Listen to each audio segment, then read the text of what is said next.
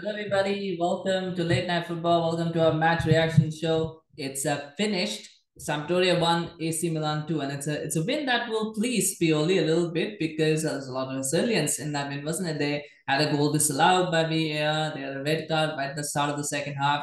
Got picked back to an equalizer. They still show a lot of courage, a lot of heart, uh, you know, determination to, to not just hold off, but then to also go and win the game despite being down to ten men. So it's a result that will please Pioli the performance um there's, there's things that need to be improved in that performance. And i think that that is something. I mean it's a difficult place to come to. Sampdoria not an easy place to go. It's away game. Um you've got to really fight and they had to fight. And um, you know it wasn't a free flowing performance. It probably wasn't expected as well. Um and you got to give credit to the opposition as well uh, in some ways. Sampdoria had a difficult start but uh, they gradually grew into the game. Um and uh, you know, sometimes you just got to go, well, we got the three points, and that's what matters. I think that is the way they'll look at it. Um, the Milan goal, the first goal was really well done. I mean, Rafa Leao, um, what a game he had, didn't he? What a strange game that he had. But but that opening run was brilliant for me. Just you know, it's a nice little counter attack, and he gets the ball, he goes past a couple of players, something that he's been doing quite a lot. Um, what is the you know, aside note, we're blessed with so many good left fingers now. We've got Vinicius, we've got um, uh, you know, Rafael Leao, uh, we've got you know. Uh,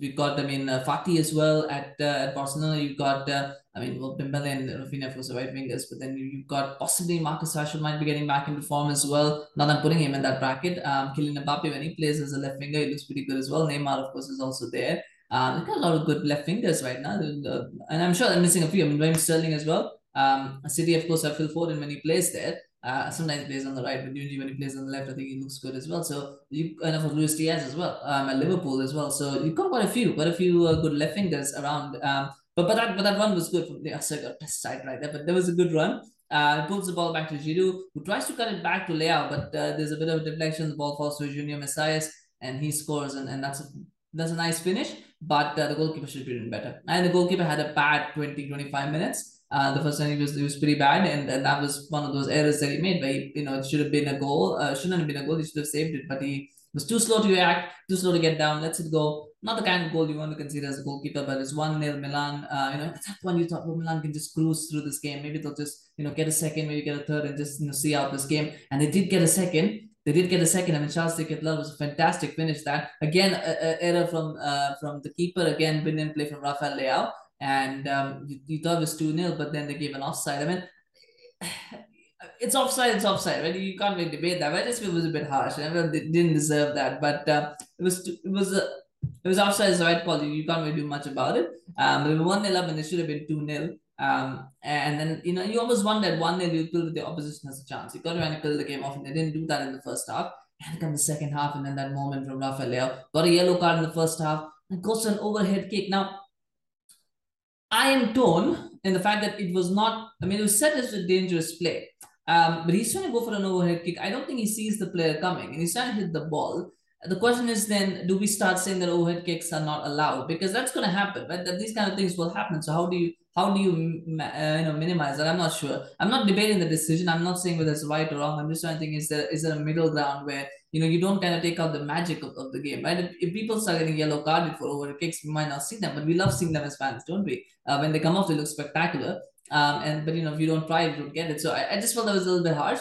Uh, on that front. But I mean, it was, you know, he caught the player, the player was injured, it had to be a yellow card, it had to be a second yellow, and then had to be a red. So that, that's what it is. And, and Rafa Leao scoring, you know, doing so well in the first half, um, it has to go off. And uh, Milan suddenly from cruising at 1 0 to now hanging on a little bit, to getting a little bit damaged, to being scared, and then Sampdoria did get that goal. It was a brilliant goal from Djuricic again. It's a nice pass. The cross was really good, but Djuricic makes the most of it. That header is not easy to execute because he's actually almost level with the goal. So he's got to flick it. He's got to flick it towards the goal. He's got to make sure that he's got to keep it on the same height. Uh, because if it's too low, Maignan catches it. If it's too high, it goes over. So he's got to get the right sort of elevation, sort of right height on it. He does get it. It's a, it's a fantastic header. It's, a one, it's one of those good ones to watch again when they come up, they look really, really good. And it came off that time look fantastic. One all. We thought maybe Sampdoria can win it. They're at home. The crowd is behind them. They need three points as well. By the way, they're, they're struggling in, in, in Serie A, so they need three points. But for some reason, they just couldn't. They just couldn't fashion chances. I mean, there was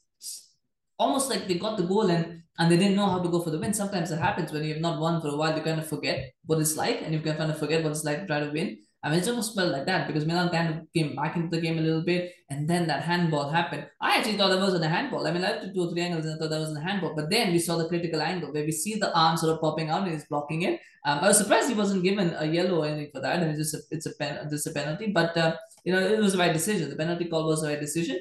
Uh, the VAR takes from Milan and it gives it back to Milan. So um, you know, it's it's and it's uh, Giroud and he converts two one. He always does that, doesn't he? Gets it, gets you know, big moments. That's the guy you want. When he stepped up, he got made it two one, and suddenly the game has now come back to Milan, and then they see it out. I was a bit surprised again. Sampdoria didn't do a lot. Probably towards the end, they, they got back with that 86 minute melee where they had two or three chances uh, across the box, and I, you know, Manuel made a bit, bit of a mess at the last shot, but uh, Sampdoria just couldn't just couldn't find the finish, just couldn't find the finish in the critical moment. And Milan survived that. They escaped that and they went on uh, to win 2 1. It's a fantastic three points.